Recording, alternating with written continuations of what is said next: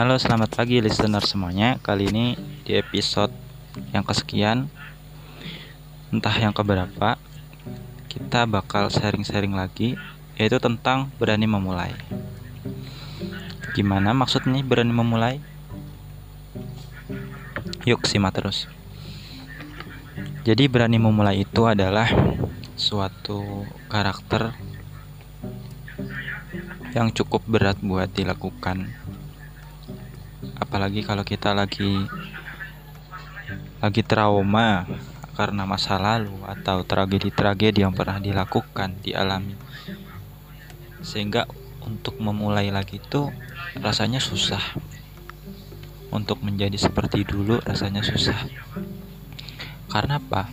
Karena kita sibuk menyembuhkan luka yang ada di hati. Kita sibuk untuk mengobati luka-luka recovery-nya butuh waktu yang lama. Contoh kasus kita pernah deket sama orang perempuan yang kita suka. Terus karena ada masalah, akhirnya kita berpisah. Kita sedih, trauma, gak tahu mau ngapain. Ketika ketika suatu hal itu terjadi lagi seperti di Javu loh kok rasanya beda gitu udah nggak seperti dulu lagi. Untuk memulai hal yang baru susah gitu. Nah gimana cara mengatasi hal itu? Yang pertama yakin bahwa semuanya itu akan berlalu akan selesai. Luka-luka.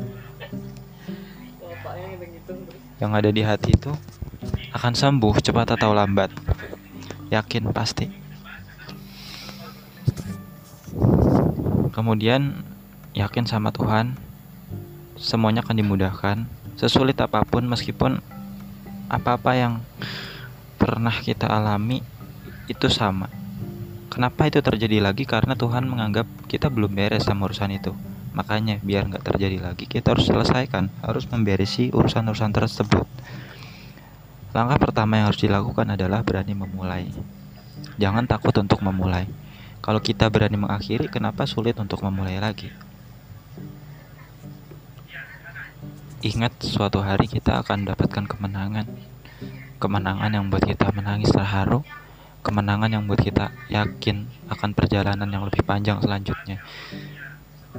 Hari-hari sulit telah kita lewati, hari-hari panjang telah kita lalui.